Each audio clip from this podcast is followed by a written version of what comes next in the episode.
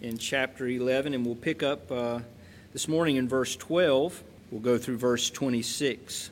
If you can, please, if you're able, please stand and uh, we'll stand as I read the word of the Lord this morning in that passage beginning in verse 12. Now, the next day, when they had come out from Bethany, Jesus was hungry, and seeing from afar a fig tree having leaves, he went to see if perhaps he would find something on it. And when he came to it, he found nothing but leaves, for it was not the season for figs. In response, Jesus said to it, Let no one eat fruit from you ever again. And his disciples heard it. And so they came to Jerusalem. Then Jesus went into the temple and began to drive out those who bought and sold in the temple and overturned the tables of the money changers and the seats of those who sold doves. And he would not allow anyone to carry wares through the temple. Then he taught, saying to them, Is it not written, My house shall be called a house of prayer for all nations? But you have made it a den of thieves. And the scribes and the chief priests heard it and sought how they might destroy him, for they feared him because all the people were astonished at his teaching. And when evening had come, he went out of the city. Now in the morning, as they passed by, they saw that the fig tree, they saw the fig tree rather, dried up from the roots. And Peter, remembering, said to him, Rabbi, look, the fig tree which you cursed has withered away. And so Jesus said to them, Have faith in God. For assuredly I say to you, whoever says to this mountain, Be removed and be cast into the sea, and does not doubt in his heart, but believes that those things he says will be done, he will have whatever he says. Therefore I say to you, whatever things you ask when you pray, believe that you receive them, and you will have them. And whenever you stand praying, if you have anything against anyone, forgive him, that your Father in heaven may also forgive you your trespasses. But if you do not forgive, neither will your Father in heaven forgive your trespasses. Thank you. You may be seated. Please receive the word of the Lord this morning. Mark chapter 11. Apart from God's grace through faith in Christ, no one enters into heaven's kingdom. An honest reading of the entire Bible will leave you with nothing less than that. You might acknowledge Scripture as a heavenly message. You might give some assent to the virtue of the promises God makes of a Savior. But one thing the Scripture is very clear about is that you must actually trust God to do what He has promised in Christ for His promise of salvation to apply to you.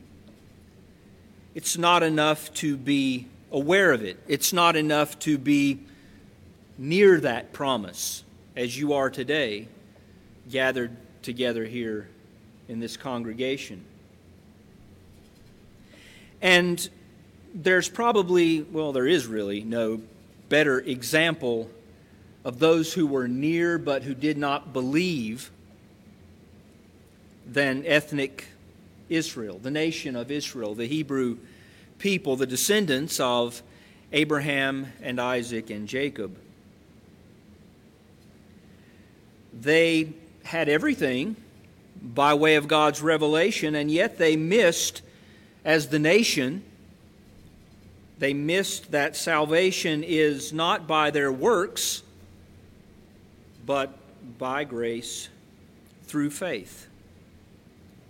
And so I think it benefits us before we really consider this passage that we're looking at to understand God's dealings with Israel just briefly up until the time of Christ. In short, they were the nation through whom God chose to reveal his redemptive purpose in his Son. And to reveal that purpose in his Son not only to the Jews, but to the rest of the world.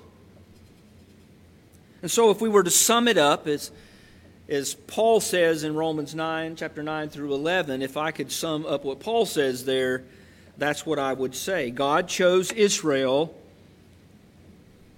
to be the nation through whom he revealed his redemptive purpose in Christ.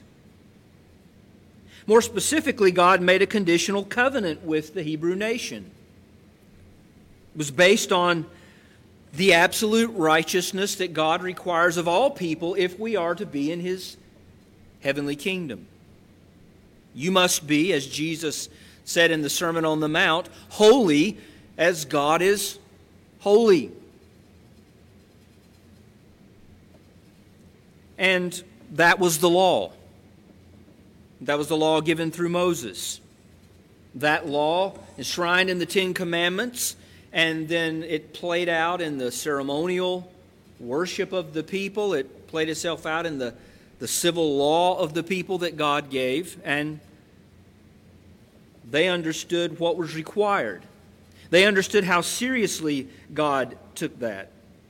Everything pointed to the need for holiness, to be set apart, but it also pointed to their sin, their failure to do that, their constant need of cleansing, their need for atonement, their need for a Savior. God's purpose all along, Paul tells us in Galatians chapter 3, was that the law would be a tutor, a schoolmaster, if you will, someone to emphasize your need for grace. Here's the law, here's what re- is required, and you fail to keep it. You fail to do it. You fall short. You miss the mark, which is what the word sin means. You've transgressed. You've gone past what law what the law says. Your heart is full of iniquity, that is evil. That's the motivation for your transgressions. That's the reason that you fall short. All people incapable of the heart righteousness that God requires. And so we are sinners who must trust God to graciously provide that righteousness, or we must be punished and punished eternally because our sin is against an eternal God, an eternally holy God. And so when Jesus came to Israel,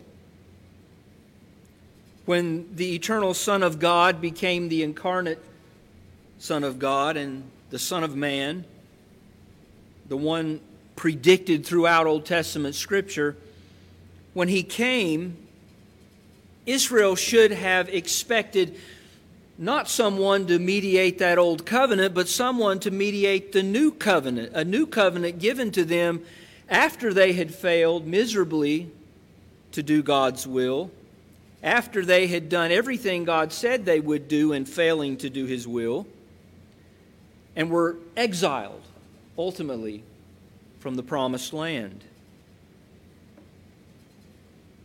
They should have expected the mediator of the new covenant, but they did not, at least not nationally. The new covenant mediator would be, as we noted last time, this completely righteous prophet, a righteous king, a righteous high priest, all under that new covenant. The great high priest of this covenant, as Pastor John has been telling us about as we go through Hebrews, that great high priest would keep the law from the heart. He would offer his life as the true atonement for sin, as the law demands that sin requires death. And so he offered himself in our place.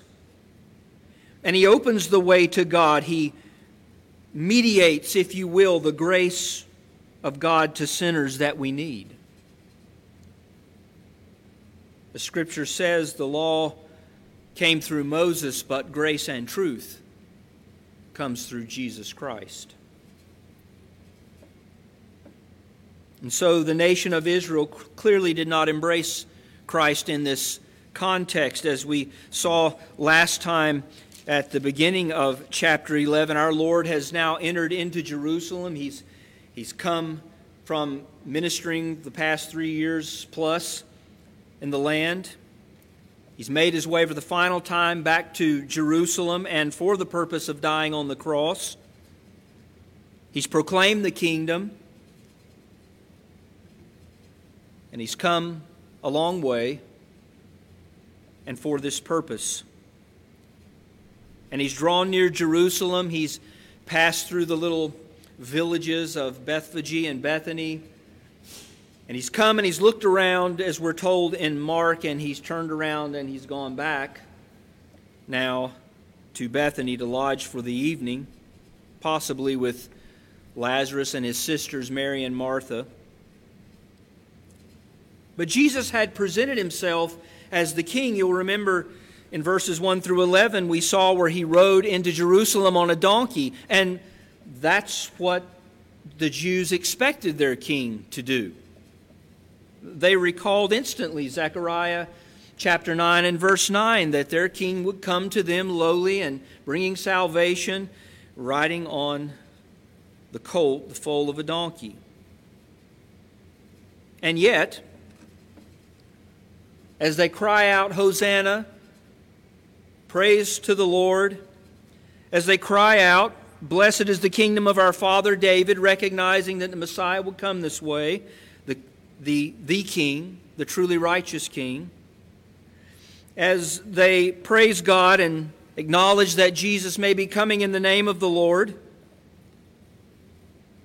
what they wanted was an earthly king just like the Hebrews of old. They did not want God as their king. They wanted a king like all the other nations, and they wanted that king to rule a kingdom for them that was of this world, not heavenly. Their idea of a heavenly kingdom is God, you come and rule everything as we would like. But Jesus will later tell Pontius Pilate, My kingdom's not of this world. If it were, my servants would fight for me, but now my kingdom's not of this world. The kingdom will come to this world, but it's not an earthly kingdom. They did not embrace him as he presented himself as he was sent from the Father to be the King of heaven, to open the way for sinners to actually enter the kingdom. And so when we come here, after Jesus' triumphal entry, as we often call it on Palm Sunday, he looks around, he turns around, goes back to Bethany for the night. And what we're going to find here is that Jesus has recognized that they really didn't believe in him at all. They didn't receive him as that king. And Mark tells us that Christ curses their unbelief. He cleanses their worship, if you will, but he'll also comfort the few who have true faith though not understanding everything about what Christ is doing, nonetheless, they're looking to Him to do something more than what the Old Covenant did. I thought about titling this Fig Trees, False Religion and Faith. That's just a working title. I don't know. You can remember that or forget it, it doesn't matter. But I want you to look first at verses 12 through 14 with me and Jesus cursing the unbelief of the Jewish people. Now, Matthew records Jesus' cleansing of the temple first, but he gives no time references. It's more, more uh, thematic or topical, if you will, of Matthew to do that. And that was typical of his narrative, but Mark uses time references. And so Mark's probably giving us the chronology of what happened that day or those days. He comes into Jerusalem. That day's over. He went out to Bethany. Now, the next day, says Mark. Jeremiah 8 13 compares unfaithful Israel to a fruitless fig tree. Jeremiah 24 1 through 10 says, Faithful Jews are like good figs, very good figs. Unfaithful Jews, unbelieving Jews are like bad figs, very, very, very bad figs.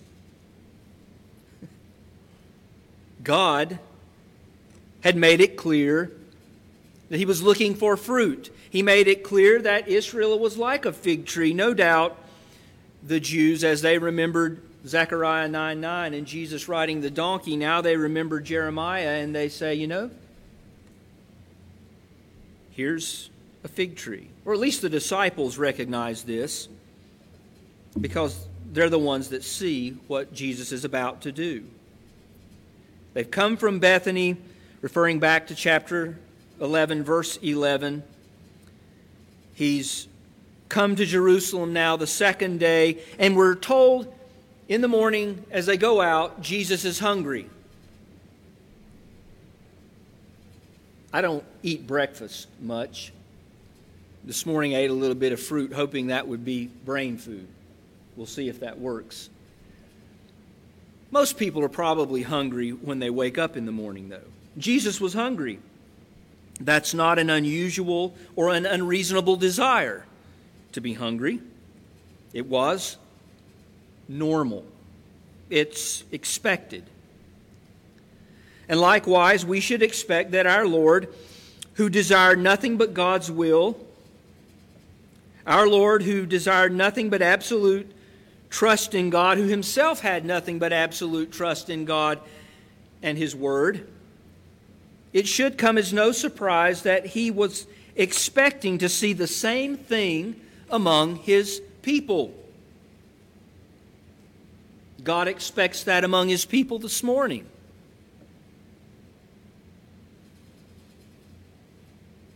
I think that's in what is indicated by Mark telling us he's hungry. And so he sees a fig tree and he decides, I'm hungry. There's that fig tree. We're going to learn that he knew that it didn't have any figs. It wasn't the season for that. But I'm going to use this fig tree and my desire for hunger, and I'm again going to teach my disciples a lesson. A vivid object lesson. Another opportunity to use ordinary things to teach the truth about the kingdom. Wasn't the season for figs. That's the only reason the fig tree didn't have any fruit. I want you to keep that in mind. It was not the season for figs. The fig tree was not going to have any figs. Jesus knew that. But the tree would have otherwise done, listen, what God created fig trees to do. What did God create fig trees to do? Produce figs.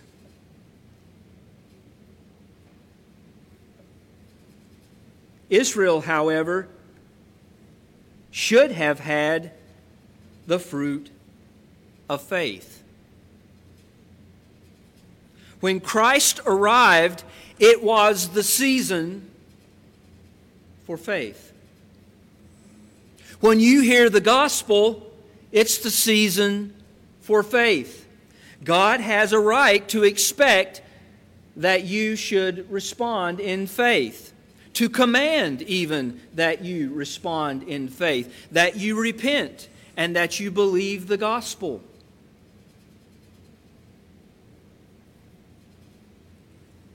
It was the season for faith, but unbelief prevailed.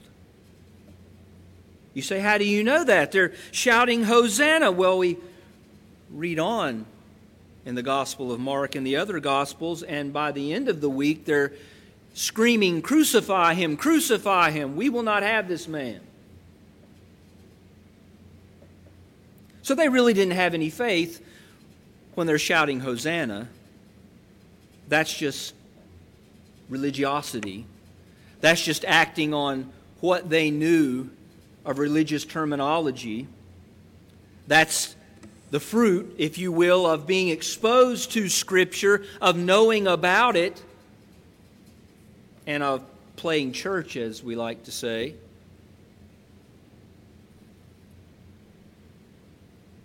But they didn't have any faith. They failed to trust God, the very purpose for which God had chosen them. The very reason for that old covenant was to say, This is not enough. You don't have it in you, and I've not yet provided what you need fully. But I will. You're to be looking for that. I promised you a new covenant. I've promised you someone to fulfill that covenant and to bring you the righteousness you need. You should be looking for Him. I don't know how long you've heard the gospel preached in your life. I don't know how how many times you've heard of Jesus Christ. I don't know how many times you've been told you're a sinner. I don't know how many times you've been told He died for your sin, He was buried, He rose again on the third day, and He's coming again to judge the living and the dead. I don't know how many times you've heard that. But every time was a time to believe it.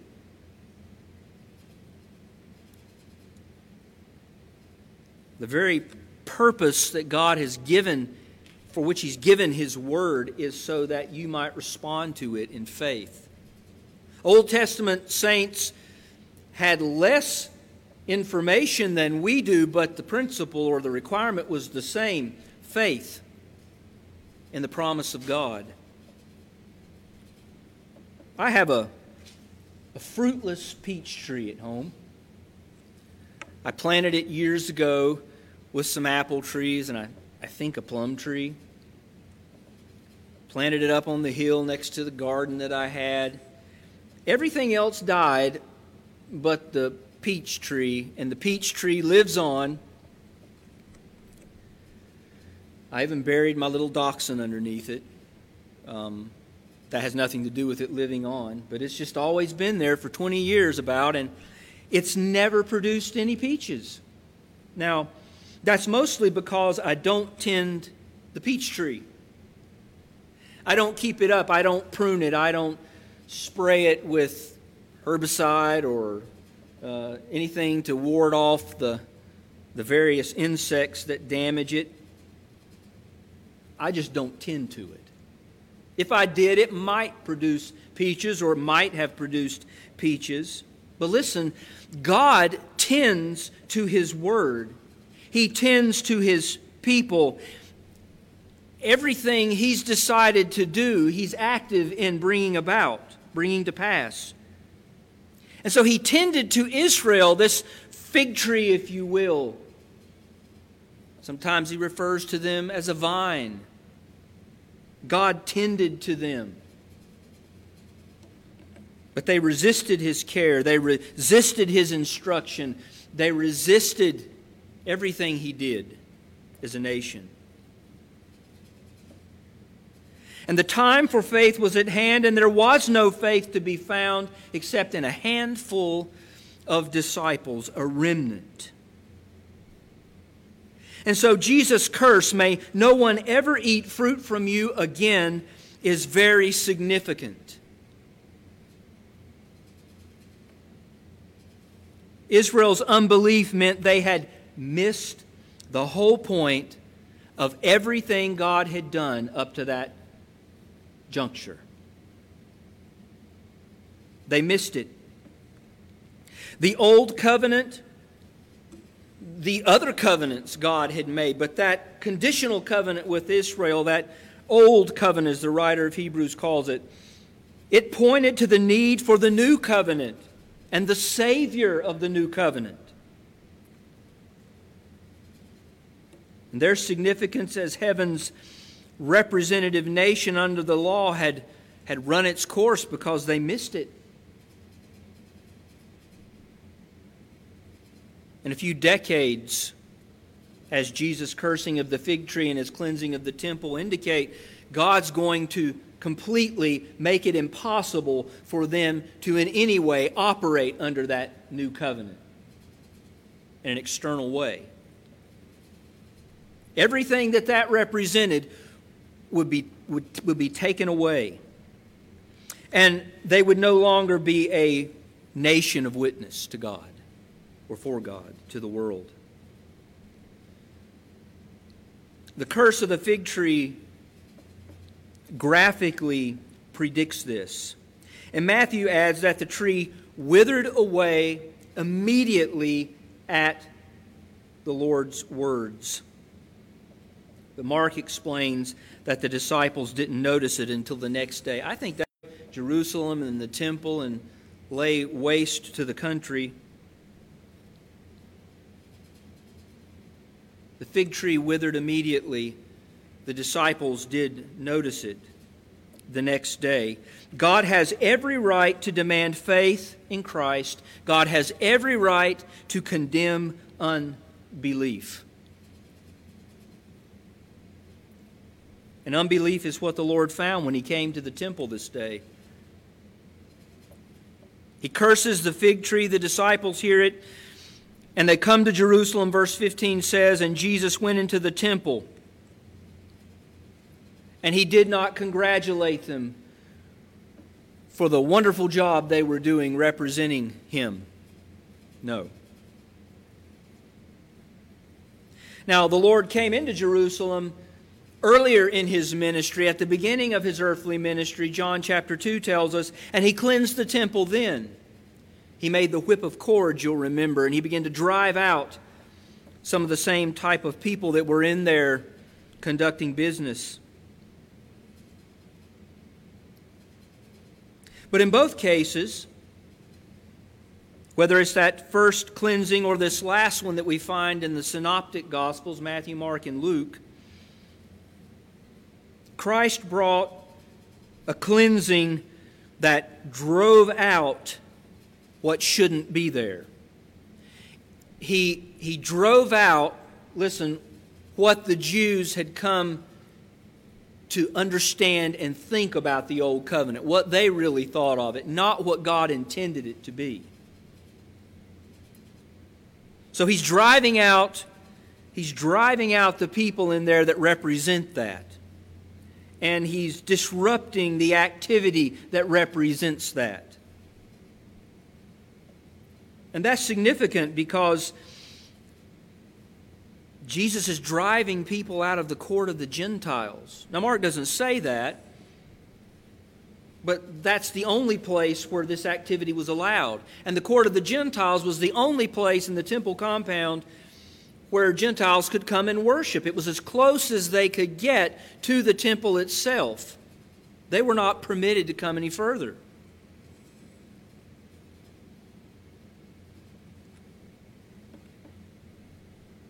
And this indicates how the Jews thought of the Gentiles, right? Remember last week I told you the kingdom they wanted was to assert their ethnicity It was a kingdom that exalted the Jews and regarded not any other person outside of that external covenant community. Sometimes churches think that way, don't they? We don't want anymore just us elect few and nobody else should come near and, and hear the word, and that's a shame. But this is where business was conducted, and it was conducted, I think, intentionally as a slight to the Gentiles. Yes, you have a court, but we're going to use it for our purposes. Israel was to be a light to the Gentiles. They were not. Specific mention is made of money changers and those who sold pigeons or doves. The reason for this is that no foreign currency was accepted in the temple by those who governed it. The the ruling party of the Sadducees, that would include the chief priests and the high priest family and so forth. They governed all of that. And since you needed animals to sacrifice in the temple, the Jews did, and the Jews weren't allowed to use any foreign currency, the high priestly family, the chief priests, the, the Sadducees, they said, well, let's just set up this, this place for the exchange of all that here in the Gentile court. We don't care if it disrupts the Gentile worship. We don't care if it keeps them from coming. We're just concerned with the Jewish people who need, maybe who have traveled from afar, like those coming at Passover at this time. They, didn't, they couldn't bring all of their animals with them. That would be impractical. And so we'll provide some for them. So pigeons weren't the only things there. There were oxen and sheep, as John's gospel tells us.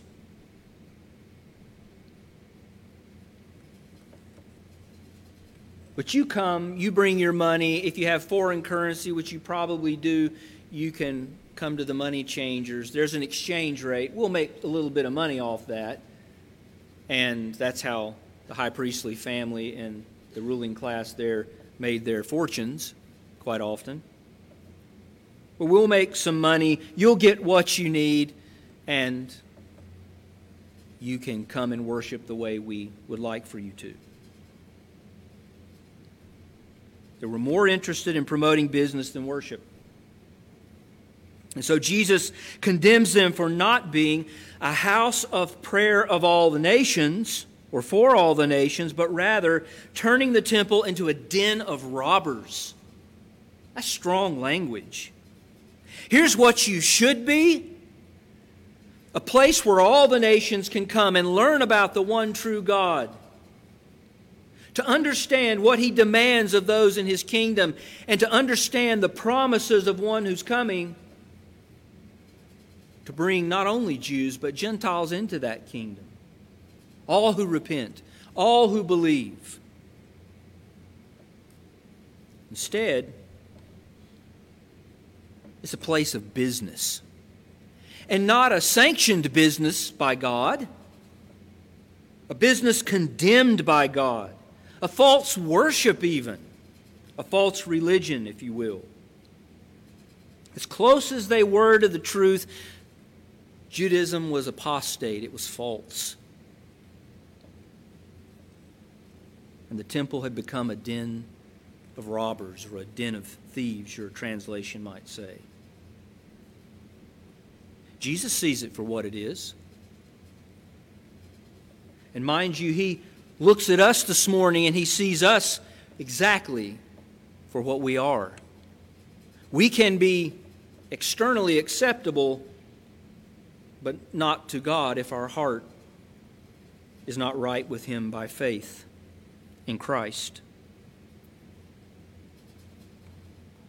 Now, this immediately catches the attention of the religious leaders.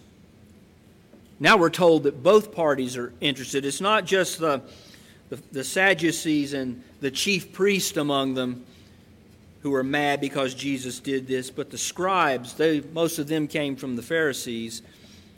And so everybody's interested here. We find out also that, that other political parties are interested, the Herodians and all that, and, and other places in what Christ is doing. But here, the emphasis is the chief priests and the scribes, the ruling leaders of the religious organization, if you will. And they began to seek a way to destroy Christ. Why? Because he's saying, Your religion stinks. You have everything you need to know to worship God truly in the way He's desired and to be this light to the nations that you should be. And this is what you do. Well, that's a slap in the face, isn't it? That's a big slap in the face. And they want to destroy him. That's not a new feeling for them. This has been building all along. They're very angry that Jesus begins to teach these things. Verse 17. And so they did this because they were afraid. Why? Why would they be afraid? I mean, after all, they had power. This is just some non uh, informed, uninformed, let's say, Jewish rabbi. He's, however, not come up through the, the rabbinical tradition. He's not been educated in that way. He's not affiliated with them. He's this itinerant preacher, this itinerant rabbi, teacher. Who is he? But they're afraid of losing power. They're afraid the people will understand what he's saying, that their form of the temple worship was the wrong form. Their worship of God was not the worship God desired.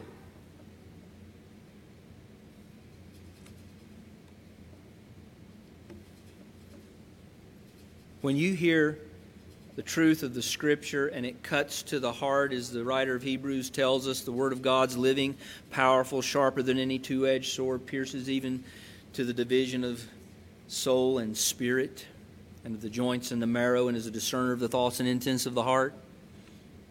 When you hear the Word of God and it cuts to the core of who you are, does it make you angry because you're not worshiping God through Christ the way God says. Not only by believing the gospel, but then living for the gospel, living that gospel out, following Christ in that way. Does it make you angry? Or does it make you correct your way? Well, it made the Jewish authorities angry.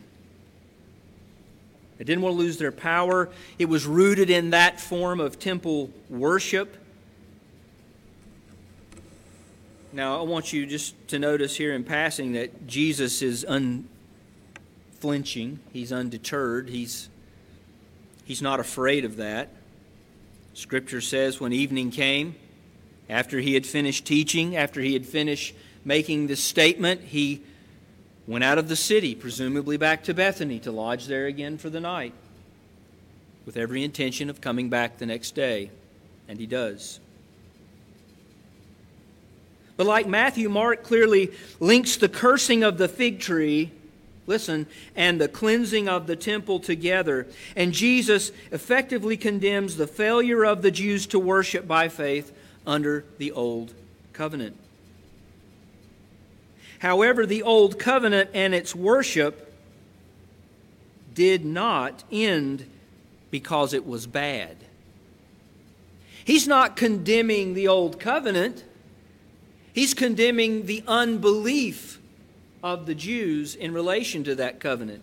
You didn't believe what it taught, you didn't believe what its types and its shadows pointed to. You had the compass, you didn't follow it. So the old covenant and its worship didn't end because it was bad, it was always good. The law is just, the scripture tells us, and holy and good. What is good does not cause us to sin, it just highlights our sin and the worship that should have been practiced should have kept that going and emphasized all of that. Here's my law. Keep it. When you fail, you need to be cleansed. If you want to come worship, ceremonial cleansing, symbolic. It, it tells you you need to be sanctified. You need to come. You need to bring a sacrifice. You need atonement.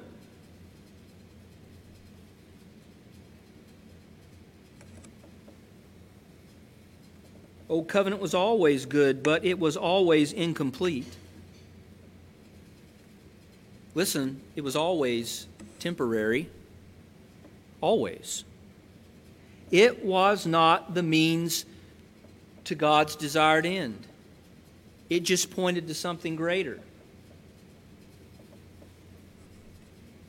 And so,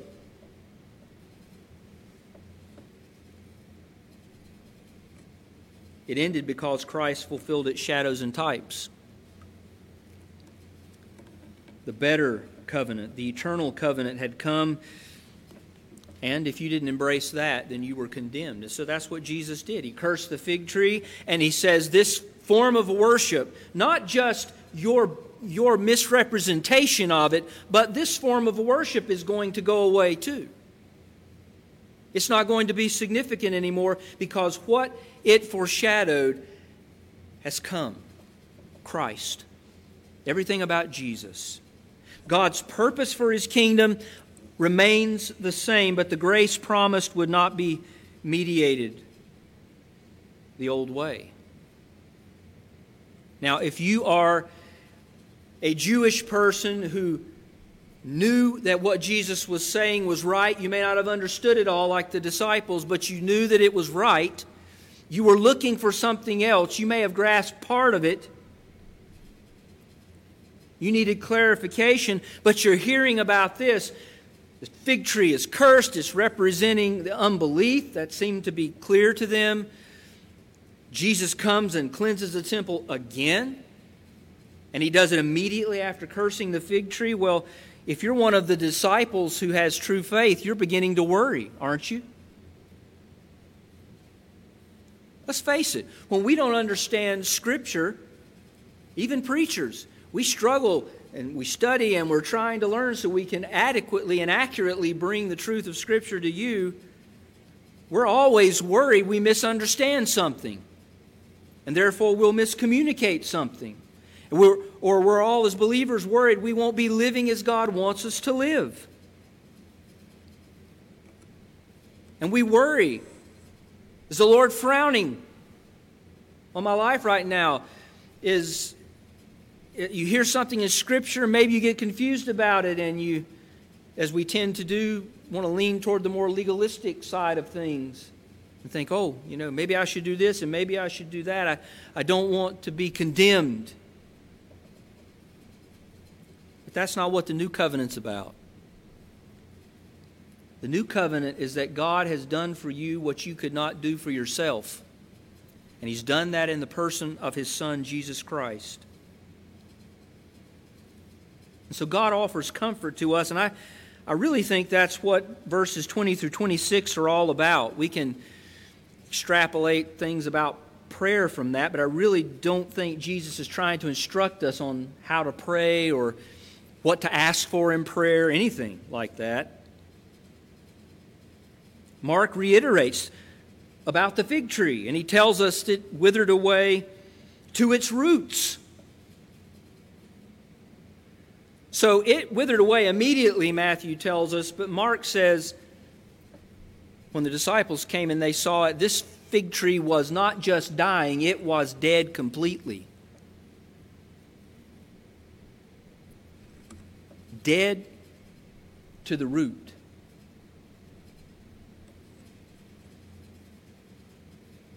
And the idea here is that of complete destruction. Matthew compresses the cursing of the fig tree and the noticing of the fig tree.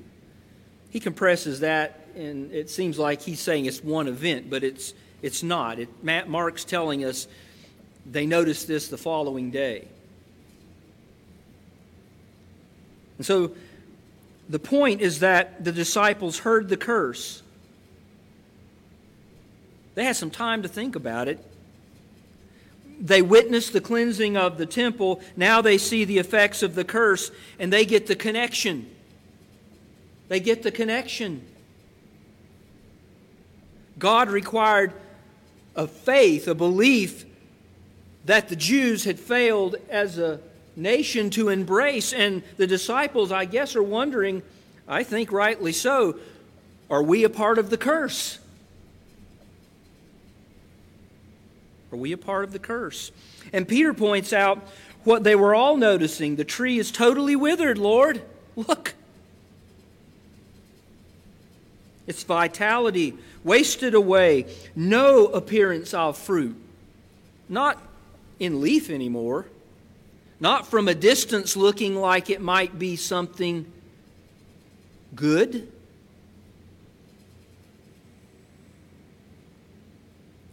No, it's withered. It's dead to the root. Israel had an appearance of godliness, as Paul told Timothy, but they denied its power. And Jesus makes it clear that far more than just his temporary cleansing of the temple worship was coming. I mean, I would be very concerned if I were Peter.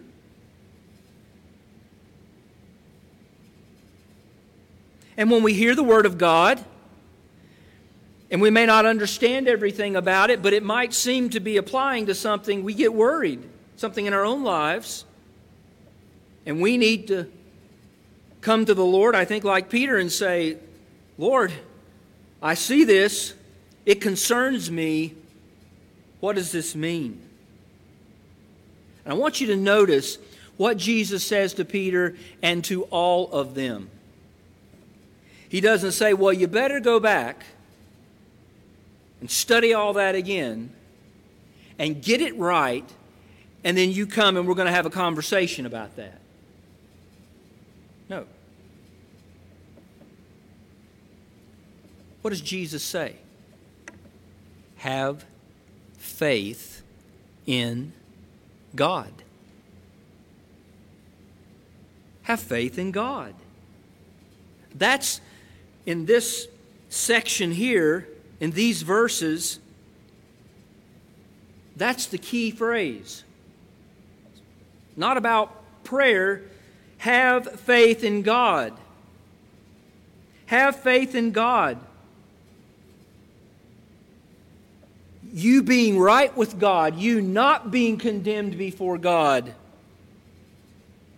depends on your faith in what He's going to do, not in your absolute, complete understanding of it and in doing everything that the Old Covenant required. In other words, living a perfect, sinless life.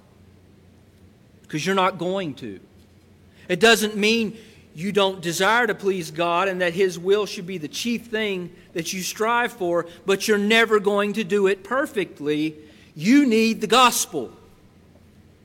You need Jesus Christ to mediate the grace of God to you. And your part is faith. And even that, we are told, is a gift of God and not of works, lest any man should boast. Have faith in God. Though good and for a purpose, the old covenant, its ceremonial worship was ending, but the faith God had always required in his promises had not changed. Now, I'm not going to labor much on the remaining verses, and I know you're saying, great. But I just want to say this Jesus is using hyperbole He's exaggerating as a, as a literary device, if you will. That's what hyperbole is. And he's highlighting the need for a confident faith. What, how does confident faith always express itself? In confident prayer, right? Confident faith, having faith in God to do what He said He would do. Not belief in God, but believing that God will do what He says, just as He has revealed it. Believing God always results in confidently coming to the throne of grace Again, the writer of Hebrews tells us, chapter 4, verse 16, because of Christ, let us with confidence draw near to the throne of grace that we may receive mercy and find grace to help in the time of need. Your time of need is always. Sometimes you have need more than others from your perspective, but God sees you as always being in need and He graciously provides that in His Son. I don't think we need to make more of verses 23 through 26. And in fact, some of your translations may not even have verse 26. Some New Testament manuscripts do have that, speaking about forgiving others as we come to the Lord in prayer and so on. But Jesus isn't saying we can call on God to do some outlandish thing. Casting mountains into the sea is metaphorical language. Again, it's hyperbole. To say that our faith in Christ means that the Father knows you, the Father hears you. You, listen, are not cursed. You're not cursed. Does that not make you happy? You are not cursed. No, you may not understand everything about the Bible. You're constantly learning, as were the disciples. But you're not cursed if you have faith in God. If you believe the promise, if you believe the gospel of the Lord Jesus Christ, the mediator of this new covenant in which God says, I will do for you what you can't do for yourself. I'll give you the righteousness you need to enter my kingdom, and I will take care justly of the sin that has kept you from the kingdom in the first place.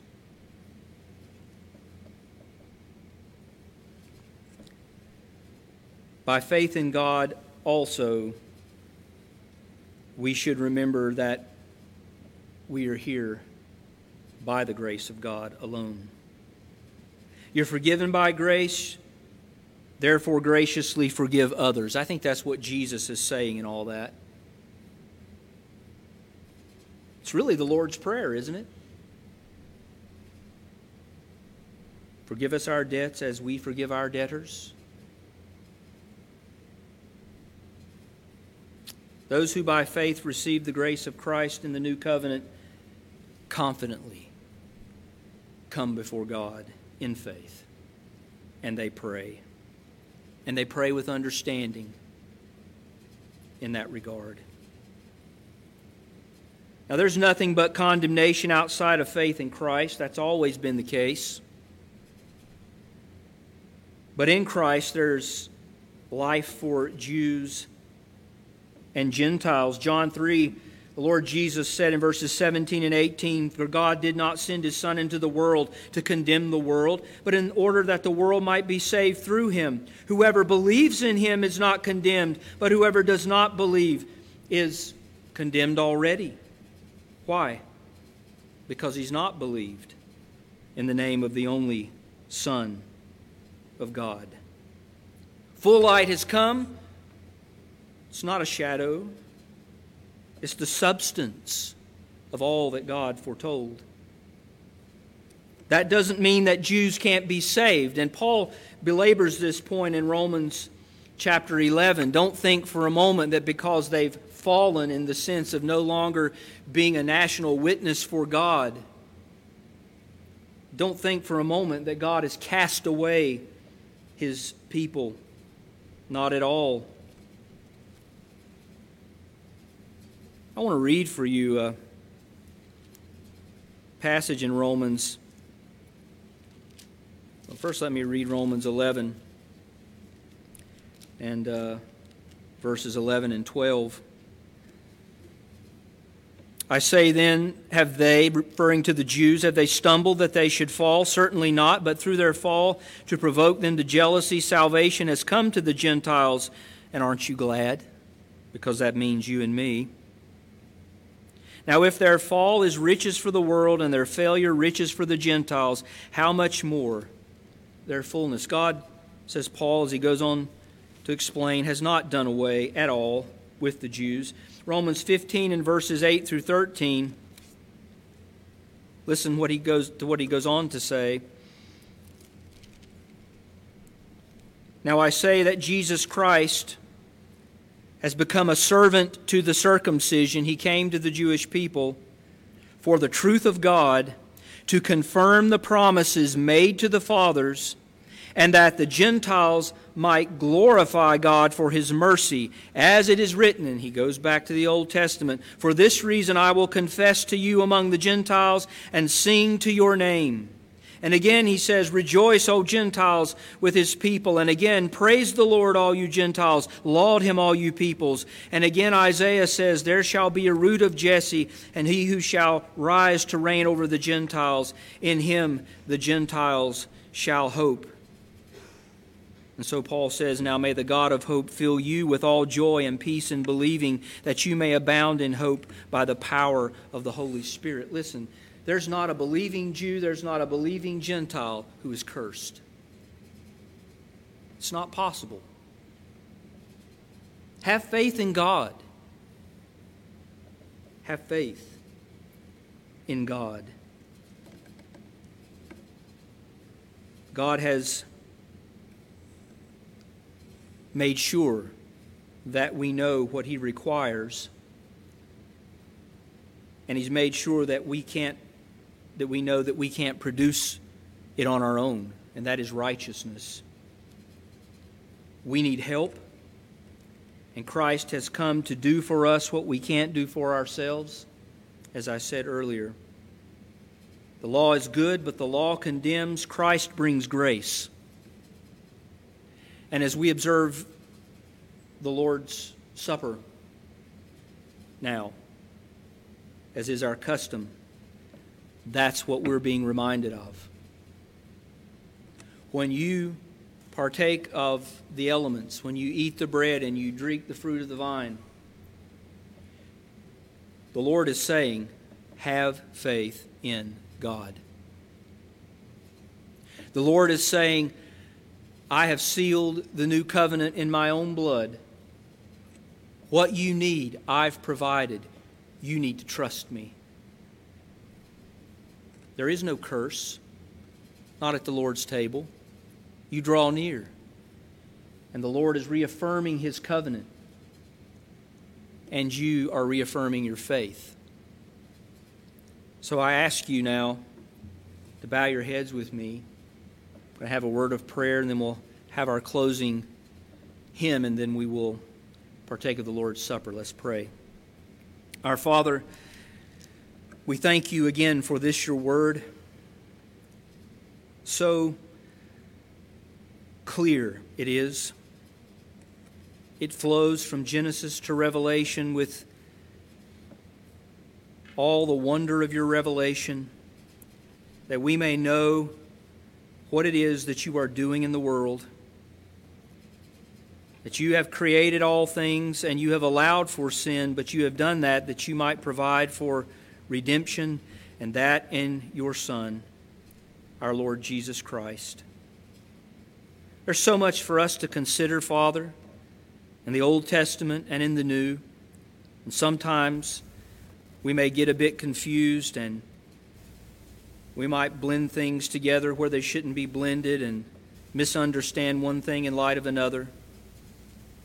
But what we need to know is that all who believe your promises in Christ are not cursed, but we have eternal life in Him. And I pray you'll reassure our hearts of this this morning, if indeed we have turned to Christ in faith, believing that He has lived a sinless life, that He has died the sacrificial death on the cross for us, and that by faith in His name, we are reconciled to you, justified in your sight through our Lord and our Savior, in whose name we pray. Amen.